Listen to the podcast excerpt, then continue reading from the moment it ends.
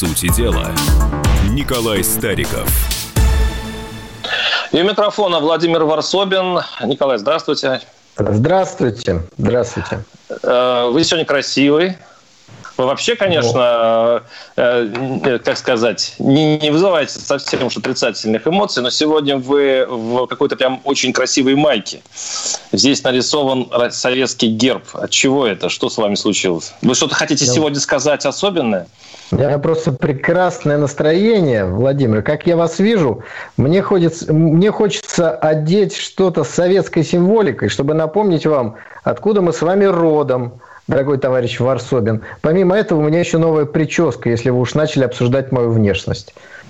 Угу. Ну, вот это я не заметил. А я Ладно, побрился на лысо. Побрился на лысо. Ну, ну, а что делать в самоизоляции? Парикмахерские не работают, поэтому моя супруга освоила новую профессию. Ну, вы пошли по стопам Кадырова, который, по-моему, сейчас обрил всю Чечню по своему же э, подобию. А, ну, что, э, обменялись любезностями. Я так, на всякий случай, не товарищ, а скорее господин, если уж перешли на такой вот э, разговор. А, глава счетной, еще один из господинов, глава счетной палаты Алексей Кудрин ожидает снижения российской экономики в районе 7-8%. Об этом он рассказал в интервью. При этом он заявил, что после кризиса Тут надо заметить, экономика восстановится и будет работать нормально. Цитирую Кудрина. «Самое сложное – это пережить пик кризиса. Он необычный, более глубокий, чем в обычном любом кризисе. Даже сейчас целый ряд отраслей потеряли уже уже 100 или 90 процентов своих потребителей спроса на свою продукцию или услуги. Кроме того, э, глава счетной палаты э, заявил, что надо активнее расходовать средства Фонда национального благосостояния. По словам Кудрина, из-за кризиса, вызванной пандемией, в 2020 году можно потратить, внимание, больше половины ФНБ. А там это же бешеные деньги на самом деле. То есть получается, что э, Кудрин э, стал в один окоп с ну, с теми экономистами э, левого толка, там, Глазева, допустим, и вас, э, включая, а вот на эти же самые позиции и э, экономику российскую деньгами. Как понимать этого либерала нашего? Ну, давайте просто разберем его высказывание, посмотрим сразу в суть. Что хочет что хочет Кудрин? Он, кстати, не первый раз это предлагает.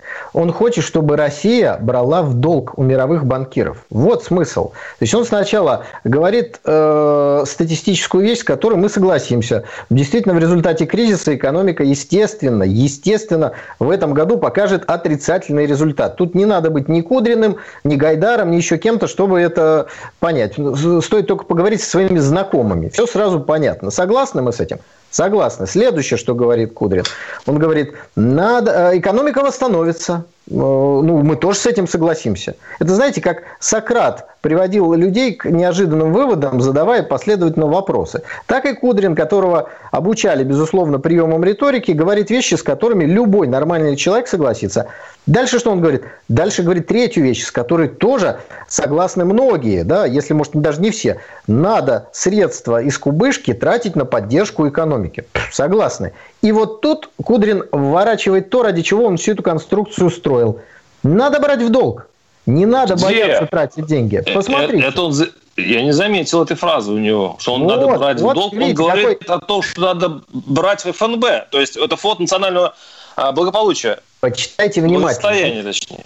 Смысл высказывания либеральных экономистов следующий. Надо сейчас тратить больше денег для того, чтобы еще больше Потом денег взять в долг. Конечно, в этом и смысл. Те программы, которые осуществляются на Западе, об этом мало кто говорит. Они не являются программой помощи в чистом виде. Это программы дачи в долг. Государство Соединенные Штаты Америки берет у частной структуры ФРС 2,5 триллиона в долг.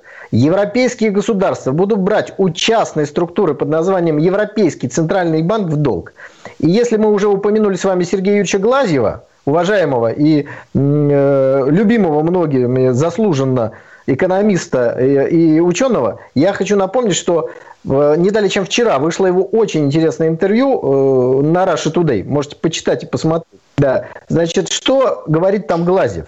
Вот это важно, что кризис является всего лишь способом перераспределения богатства в мировых масштабах. Те, кто не стоит рядом с э, источником получения денег, с ФРС, с Центральным банком Европы и так далее. Они разоряются, их активы скупают те, кто присосался к этой международной э, эмиссии. Вот что такое кризис. А коронавирус – это повод для того, чтобы обрушить рынки, разорить целые государства и скупить за бесценок эти активы. Поэтому, когда мы слушаем Кудрина, давайте смотреть смысл, к чему он ведет. Все вот подобные деятели ведут к одному. Возьмите в долг.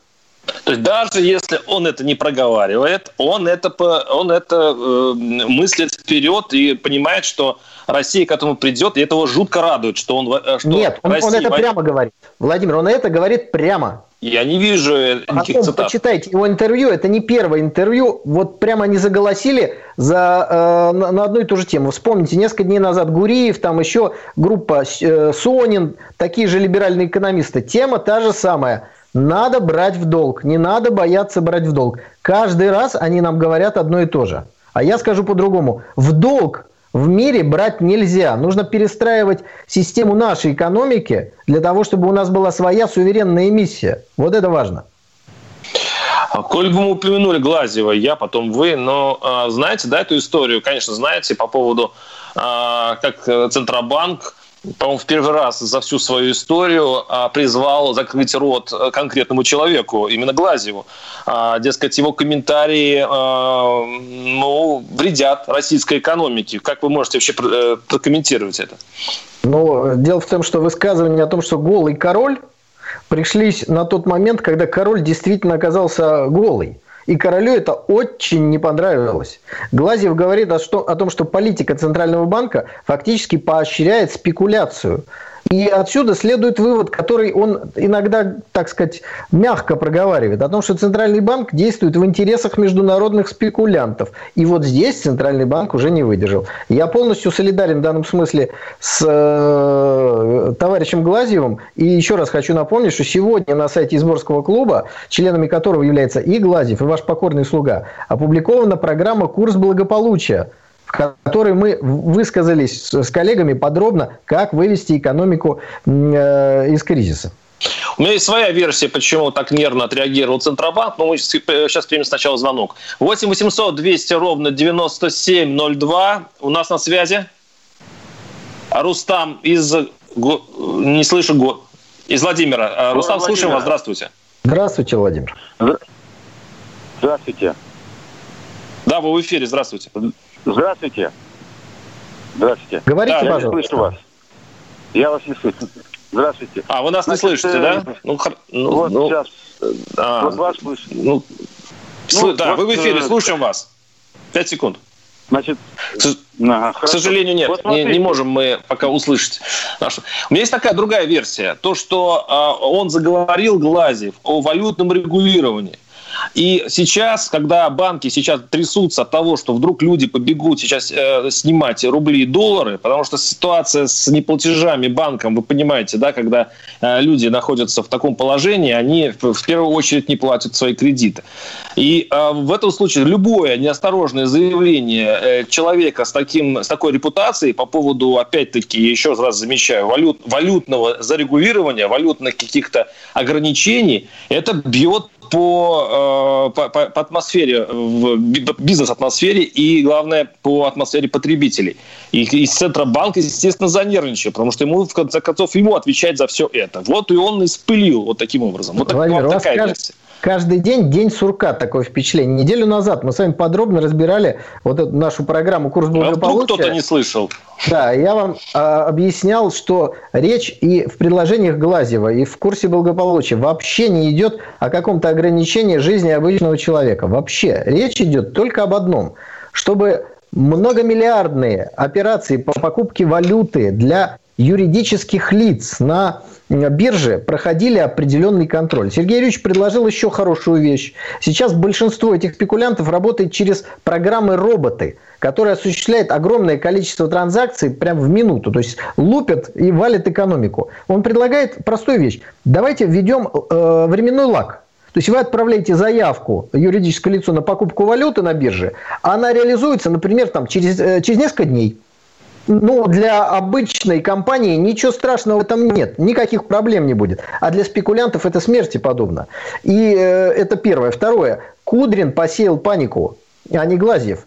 Кудрин сказал, что могут быть вклады граждан, как так неосторожно выразился, то ли специально, то ли случайно, о том, что их можно использовать для поддержки экономики. Так при чем тут Глазьев?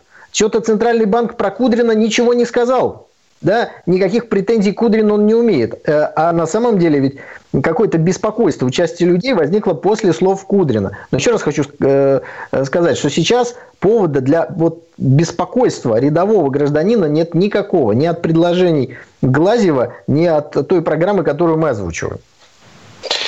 А, ну, а вот сама цифра вас не пугает? Э, по подсчетам того же Кудрина, э, спад российской экономики может достичь 7-8% ВВП. Это не, не было прецедентов такого падения, если не вспомнить 91 год. Это, это хуже, чем 2008 э, и, и прочее. То есть как Россия это будет переживать и оправится ли русская экономика от такого удара? Слушайте, ну, конечно, экономика никуда не денется, но проблемы э, серьезные. Это, это действительно так. Проблемы будут, наверное, практически у каждого из наших граждан.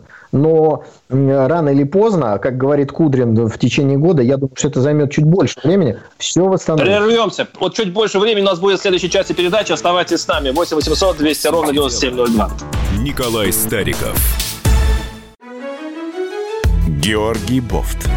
Политолог журналист, магистр Колумбийского университета, обладатель премии «Золотое перо России» и ведущий радио «Комсомольская правда». Авторскую программу Георгия Георгиевича «Бофт знает». Слушайте каждый четверг в 17.00 по московскому времени.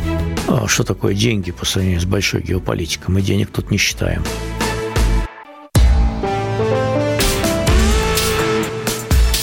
По сути дела, Николай Стариков.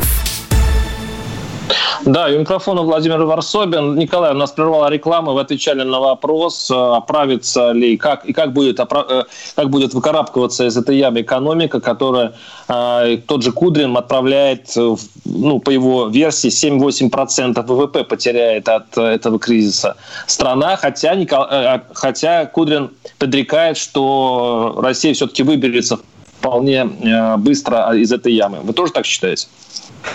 Ну, конечно, страна, экономика выберется. Вопрос нет. Вопрос только, что это будет за экономика и как будут жить люди. Мы с вами, будучи, э, так сказать, людьми, имеющими память, при министре экономики Кудрине пережили несколько кризисов. Мы с вами знаем, что такие люди, как Кудрин, которые исповедуют либерализм в чистейшей кристальной форме в экономике, всегда решают все проблемы экономики за счет людей и за счет девальвации рубля. Вот этот способ не может бесконечности применяться. Посмотрите, почему растет Китай. Потому что китайский юань стоит, но если не как вкопанный, то немножечко, как осинка на ветру, от ветра экономического колеблется. Вот эти скачки валюты приводят к тому, что не только люди, корпорации, страны не хотят иметь дело с нашей национальной валютой. Это неприемлемый путь постоянной девальвации как единственного способа развития экономики. Кудрины нам предлагают именно это. Поэтому Но именно, кстати, Кудрина, альтернативный... Именно Кудрин Владимир Путин благодарил, он часто замечает, что именно Кудрин э, сформировал вот эти резервы, при нем они были сформированы, которые помогли России пере, э, переждать этот кризис 2008 года, и вот сейчас эти резервы спасают э, нас. То есть вот эту политику, которую вы сейчас критикуете, сформировал, э, и эти, эти деньги, и этот резерв сформировал, вообще-то говоря, э, люди Кудрина. Ну, да, ну мы, мы живем в определенной реальности. Это раз. Во-вторых, э, политики выражаются очень дипломатично. Поэтому давайте все-таки понимать, что руководитель государства, он связан определенным, ну не только этикетом, но связан многими историями, связанными с теми, кого он назначил на определенный пост, кто не справился или справился не полностью с теми задачами, не всегда можно руководителю страны называть вещи своими именами. Так же, как и зарубежных партнеров. Когда Путин говорит, что Трамп прекрасный руководитель и так далее, что это означает, что соперничество между США и Россией исчезло? Ну, конечно, нет.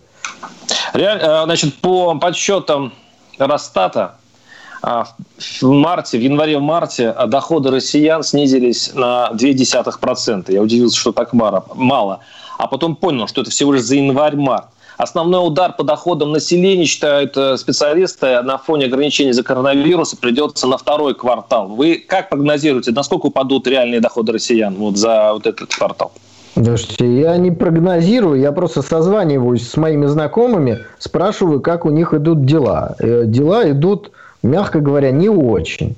Поэтому цифра 0,2 – это статистическая погрешность. Здесь Росстат э, хочет просто немножко нас успокоить. Но мы люди взрослые, мы общаемся со своими знакомыми, заглядываем в свой кошелек. Мы с вами знаем, что падение доходов происходит. А вот здесь я хотел интересный момент э, пояснить уважаемым радиослушателям. Смотрите, какая загадочная вещь.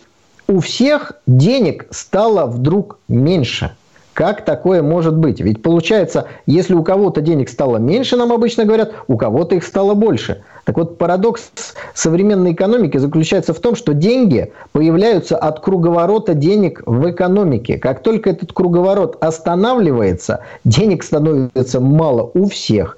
Так вот, те либералы, как Кудрин, которые постоянно предлагают снижать государственные расходы, э, брать в долг – они приводят к тому, что денег внутри экономики российской нет. Мало денег, мало оборота, мало создания новых денег.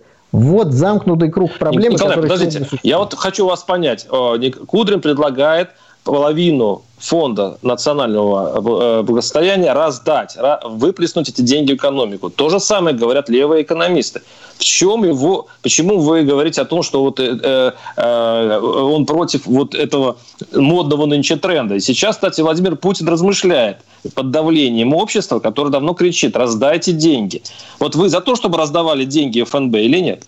Значит, слово «раздавать деньги» – это вообще э, мне очень не нравится. Ну, что вертолетные что деньги есть Что-то такой из оборот. Римской империи, значит. Ну, вот Нет. вертолетные деньги – это ФРС. Она деньги создает из воздуха, а мы их зарабатываем. Поэтому надо не раздавать, а надо оказывать точечную помощь сферам экономики, предпринимателям. Да она не доходит. Вы понимаете, что вся система э, наша она дойдет. Многодетные семьи получат выплаты. Разговоры... От... Я специально подготовился к программе. У меня несколько знакомых в Германии. Звоню, спрашиваю, какие там у вас, э, какая помощь оказывается. Они мне присылают э, ссылку на сайт правительства немецкого. Там много всего. Спрашиваю, вы конкретно, вы что-нибудь получили? Нет. Ваше предприятие что-то получило? Нет. А получит? Нет. Я говорю, а кто получает? Вот кто-то получает. Вот тоже многодетные семьи тоже получат деньги, если у них меньше определенного дохода. Разговоры о том, что на Западе каждому все дают, это разговоры из интернета. Я не видел ни одного человека, ни одного моего знакомого, которому я могу верить, который бы сказал, я получил деньги. Вот именно так. 8 800 200 ровно 9702, если не, э, э, я правильно услышал, звонок из Красногорска. Слушаем вас, здравствуйте. Красно, Краснодарский край, Алексей. Алексей, слушаю вас, здравствуйте. Здравствуйте.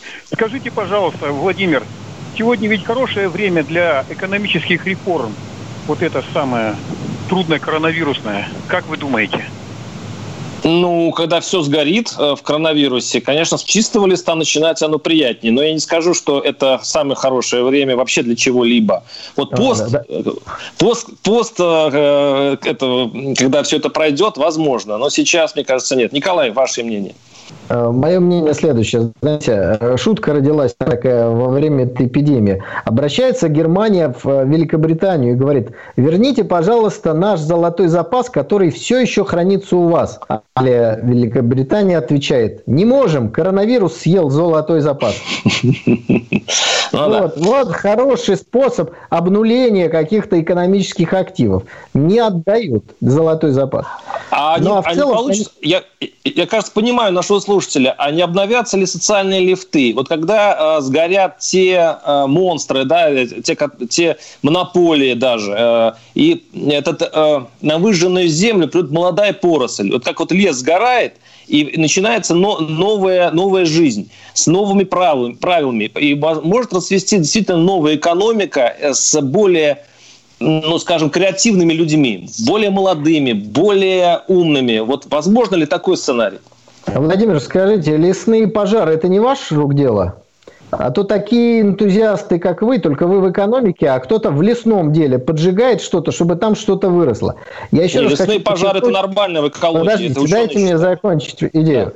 Да. Э, я хочу сказать и вам, уважаемым радиослушателям, нынешний кризис – это искусственно организованное перераспределение богатства в мировом масштабе. Организовали его сверхбогатые мировые силы, мировые банкиры, владельцы денег. Поэтому никакие корпорации, как вы говорите, не сгорят огромные. Сгорят как, сгорит как раз молодая поросль. Поэтому этот кризис не несет сам по себе ничего хорошего для нас. Но используя этот момент, возвращаясь к вопросу радиослушателя, мы можем действительно начать определенные реформы для того, чтобы получить вопрос суверенной эмиссии. На это и направлена наша программа «Курс благополучия».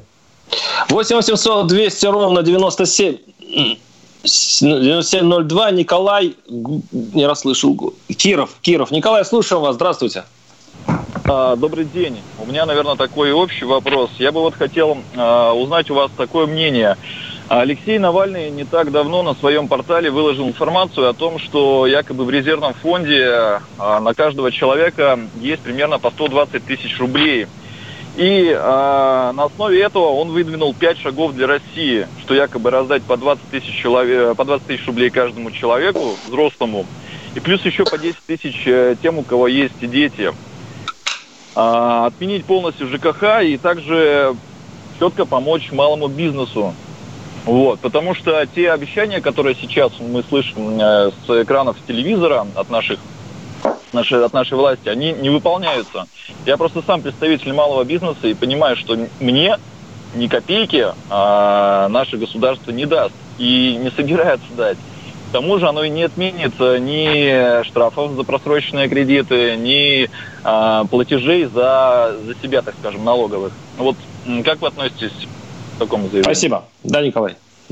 Значит, конечной целью всех этих предложений, которые были поддержаны также либеральными экономистами, Гуриевым, Со, Сониным и так далее, еще раз подчеркну, заставить российское государство брать в долг. Дальше происходит такая Почему? Незаметная... Откуда вы? Ну, там же большая сумма находится на наших на российских счетах. Почему 120 тысяч на одного человека – это вообще очень маленькая сумма. Это раз. Во-вторых, это сбережения государства, которые могут быть истрачены в краткосрочной перспективе. Еще раз, главная задача – заставить взять в долг. Дальше этот долг взятый перекочует в портфели заграничных банков и станет неоплачиваемым. После чего начнутся так называемые политические реформы, э, точно так же, как это произошло в позднем Советском Союзе. Это путь к катастрофе. И предлагается он, как всегда, в красивой упаковке. Ну, я не знаю, помнит ли уважаемый радиослушатель, всегда, э, всегда все красиво упаковывается. Всегда говорят, что будет хорошо, здорово и замечательно. Но не нужно думать, что либерал э, Навальный вдруг стал таким марксистом и хочет раздавать людям деньги. Он использует ситуацию для того, чтобы увеличить свою популярность или для того, чтобы предложить шаги, которые ведут к катастрофе. Да, ну мы сменим э, эту тему. Она, хотя, конечно, мы останемся в, в, этом, в этом кругу. Э, оставайтесь с нами. 8 700 200 ровно 9702. Вернемся через несколько минут.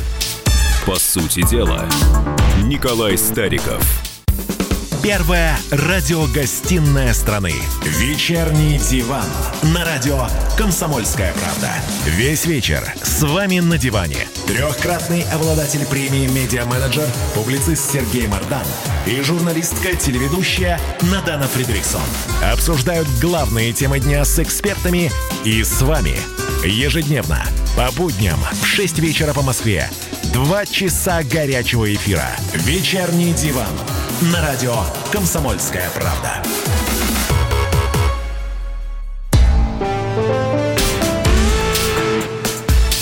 По сути дела, Николай Стариков. Владимир Варсоби. Ну что, сейчас поставим логическую точку с помощью Николая Старикова в этом вопросе о э, падении экономики и что, из этого, что с этим делать. А вот Николай Стариков говорит о том, что не нужно сейчас засыпать, ну, по крайней мере, раздавать, именно слово раздавать деньги из Национального резервного фонда, как предлагает Кудрин и прочие либералы, аргументируют тем, что таким образом э, все идет к тому, чтобы занимали деньги за рубежом, а это всегда пагубно. И вот наш слушатель пишет. Э, товарищ Стариков, Минфин берет в долг через ОФЗ годами треть этого долга покупают иностранцы. То есть, по большому счету, заимствование э, России проводит и без э, того, чтобы раздать во время этого пожара вирусного часть денег гражданам. Вот что вы на это скажете? Значит, сейчас Россия занимает в очень незначительных масштабах, но именно распродажа э, федеральных э, облигаций федерального займа на бирже приводит к обрушению нашей валюты, о чем Сергей Юрьевич Глазьев в своем интервью подробнейшим образом рассказал. Посмотрите. То есть это именно инструмент обрушения нашей национальной валюты в любой момент. Берем деньги, когда они нам сильно не нужны, спекулянты их начинают распродавать, рушат наш курс. Теперь дальше. Выход из кризиса – это примерно та же дилемма дать человеку удочку или рыбу. Вот смотрите, есть социально незащищенные слои, которые не могут ловить рыбу. Им на, надо дать эту самую рыбу, а не удочку. Это значит увеличение пенсий, зарплат э, госслужащих. Это обязательный просто первый пункт любой программы вывода из кризиса. Таким образом, мы создаем и внутренний спрос. Но если мы будем только создавать спрос без развития производства, мы будем стимулировать импорт, ввоз товаров, продуктов и всего остального. Поэтому параллельно с увеличением денежных выплат населению, социальных выплат, пенсий, зарплат э, государственным служащим, которые, кстати, приведут и к росту зарплат в секторе экономики, который не связан с государством, потому что определенный уровень зарплат будет установлен. Кредитование частных предприятий для развития новых производств, для расширения мощностей под низкий процент. Поэтому снижение ставки Центрального банка. Сейчас снизили, это хорошо и правильно, но мало – надо снижать дальше. Вот два этих пункта и есть ключевые. С одной стороны, стимулирование населения путем не просто раздачи денег, а помощи точечной, конкретной пенсионерам и так далее, и так далее. А с другой стороны, дешевые деньги для развития экономики. Если мы просто будем раздавать деньги, эти деньги будут про проедены банально. Поэтому одним рыбу, другим удочку. 8 800 200 ровно 9702. Э, слушаем вас. Не слышу. Олег из Москвы. Олег, слушаем вас. Добрый день, Николай Викторович. Здравствуйте, Скажите, пожалуйста, Олег. все предложенные Путиным и правительством меры по поддержке граждан на практике расходятся за словами. Например, э, получить выплату по безработице почти невозможно, с кредитными каникулами, ну и с помощью бизнеса примерно то же самое. Считаете ли вы, что это сделано специально для недовольства людей и возможного Майдана? И какое ваше отношение к Собянину? Ну, вы знаете, поскольку я живу в Санкт-Петербурге, у меня как-то отношение к Собянину не сложилось. Ловко. Среди моих московских друзей у них есть разные точки зрения. Поэтому здесь моей точки зрения у меня нет. Вот если бы жил бы в Москве, наверное, мог бы высказываться на эту точку зрения. Что касается фактического саботажа распоряжений президента, я думаю, что здесь, с одной стороны, есть действительно прямой сознательный саботаж части чиновников, а с другой стороны, есть обычная пробуксовка нашей бюрократической машины, которая, к сожалению, всегда случалась в истории российского государства. Все вместе дает вот такой результат, когда главе государства приходится продавливать выполнение его решений. К сожалению, не первая ситуация в нашей истории. Но я напомню вам, что февральская революция 17 года началась с того, что в Петроград не завезли дешевый черный хлеб. Вот мне сейчас, например, кажется, и с этим согласны многие историки, что это был сознательный акт саботажа. Но тогда это подавалось вот большие морозы, и вот, значит, не смогли завести хлеб. Николай так и не ответил на вопрос, почему нельзя убрать ЖКХ и другие платежи с граждан. И по Сталику вообще ничего не надо делать, и так все хорошо. Максимум раздать только госслужащим, и слава богу. А то, что у нас 60% занятых и не в госпредприятиях, как будто это его не волнует. Я читаю а, наших слушателей, которые вот пишут там в мессенджере. Да, справедливая критика, понятно. Ну, просто я э, не стараюсь понравиться уважаемому радиослушателю, который меня отчасти справедливо критикует. И стараюсь смотреть на шаг дальше. И предлагаю уважаемому э, радиослушателю отложить в сторону эмоции, постараться подняться, хотя это сложно, когда лич, личные проблемы захлестывают, когда по телевизору каждый день рассказывают всякие страшилки, посмотреть чуть-чуть дальше. Вот именно для того, чтобы решить в том числе и ваши проблемы, уважаемый радиослушатель, программа «Курс благополучия» сегодня опубликована на сайте Сборского клуба. Почитайте, пожалуйста, посмотрите. Потуже пояса. 8 800, 8 800 200 ровно 9702 наш телефон, напоминаю. Но давайте перейдем все-таки к следующей теме, а то не хватит времени. Итак, э, перейдем к той конституции, к новой конституции, за которую мы никак не можем проголосовать из-за коронавируса. А, и тут в ЦИОМ организовал опрос, какие из поправок больше всего радуют наших э, граждан. И выяснилось, что на первом месте это те, которые э, поддерживают, что, что в Конституции будет записано о доступности качественной медицины. А, значит, э, об обеспечении государством доступности и качества медицинского обслуживания 95% заявили о важности. И неважность считают лишь 4. Это первое место. Второе место, 93%, э, это поправка о защите природы и сохранении уникального природного многообразия. На третьем месте э, о важности обязательной ежегодной индексации пенсии. Интересно, что в пятерку не вошло защита суверенитета страны, Николай. Э, там, хотя тоже большая цифра, 88%, но она, она не вошла в пятерку. Интересно, что не разделяют, э, эм, не разделяют пункт, что э, президент может избираться неограниченное количество раз. Каждый четвертый, 25%, это только в ЦИОМ так посчитал, считают это неправильным. Как вы это прокомментируете? Вот, Владимир, спасибо вам большое. Вы сейчас даете мне возможность показать радиослушателям, как работает э, современная система средств массовой информации. Вот вы сказали, в пятерку наиболее популярных поправок не вошла поправка, в том числе о суверенитете, о невозможности сокращения границ э, Российской Федерации. Ну, значит, ну, так, так получается, что люди обеспокоены какими-то другими вопросами. А вот дальше самое главное. Между поправкой э, медицинского характера, там качественная медицинская помощь, которая занимает первое место, и э, поправкой о невозможности сокращения границ российского государства... 7%. Меньше. 88% выступает против э, сокращения возможного. Ну, то есть поддерживают эту конституционную поправку. Разница 7%, я и сказал, да. Так 88% это почти все население. Поэтому какая разница, первое или шестое? Там между ними незначительные доли процента. Поэтому, конечно, если вы остановите человека, вы, вы э, поддержите поправку, чтобы э, качественная была медицина. Ну какой вам нормальный человек скажет, да я против, я хочу, чтобы медицина была некачественная. Ну, так же не будет. Поэтому поправка в Конституцию о медицине, она важная, но от этого медицина сама качественной не станет. Поправка, запрещающая передавать территорию Российской Федерации кому бы то ни было, начнет действовать сразу же. Невозможно передать. Конституция запрещает. Поэтому при, понимая, осознавая необходимость качественной медицины, качественного образования, увеличения денежных выплат, да, то есть вот это МРОД там в Конституции, давайте поймем, что за это нужно будет еще дальше бороться. Потому что что такое качественная медицина?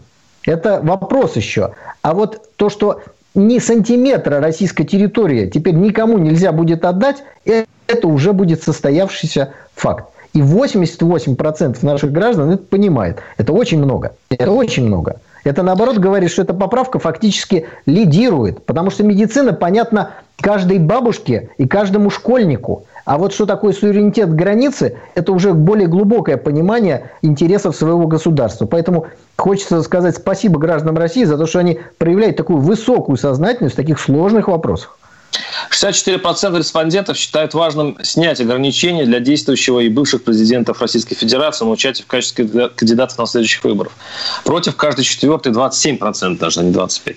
А вот эти цифры, э, ну, они, они э, для Владимира Путина утешительные, они хорошие, все-таки там не 80%, не 90%, а 64%. И это, или это нормально вот для той ситуации, которая есть? Но все познается в сравнении. Рейтинг поддержки Путина, э, насколько я помню, в 2012 году примерно колебался вокруг этой же цифры 64%.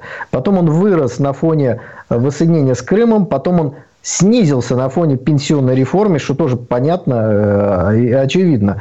И поэтому 64%, которые, несмотря на сложности э, эпидемии, кризиса, падения цены на нефть, продолжают поддерживать э, действующего президента, мне кажется, это очень хороший результат. Николай, но ну мы же эту Конституцию принимаем не для действующего президента, а на века ну, желательно на век хотя бы. А вы представляете себе, что... То есть, то есть вы говорите равно. То есть человек поддерживает Путина, поэтому он голосует за... Ну, поддерживает вот эту поправку.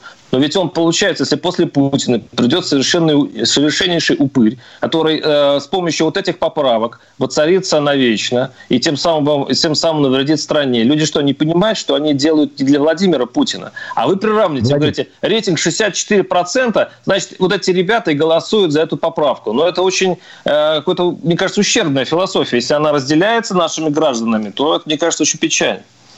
Значит, Владимир, э, относитесь с уважением к своим гражданам. Если они так считают, уважайте их. Это первое. Но вы меня спросили другой Мы вопрос. прерываемся, Потом к сожалению, времени не хватило, как всегда. Николай Стариков, Владимир Варсобин. И услышимся через неделю. Стариков. А у вас нет такого ощущения, что на нас идет цунами? Рушится рубль, рушится экономика. Сегодня последние новости, просто страшно смотреть. Я не исключаю самые дикие варианты. Ну, например... Наша гениальная, в кавычках, Госдума наплевала на указания президента. Проснулись от того, что вломились в дверь, забрали оружие. Начали проклинать заново мужчин. Там уголовных дел море, газеты все трещали. Но он же в Госдуме, что вы удивляетесь? Вылилось это всеобщий хайп.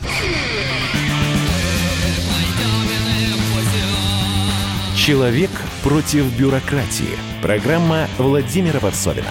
Гражданская оборона. На радио «Комсомольская правда». Каждый вторник в 5 вечера по Москве.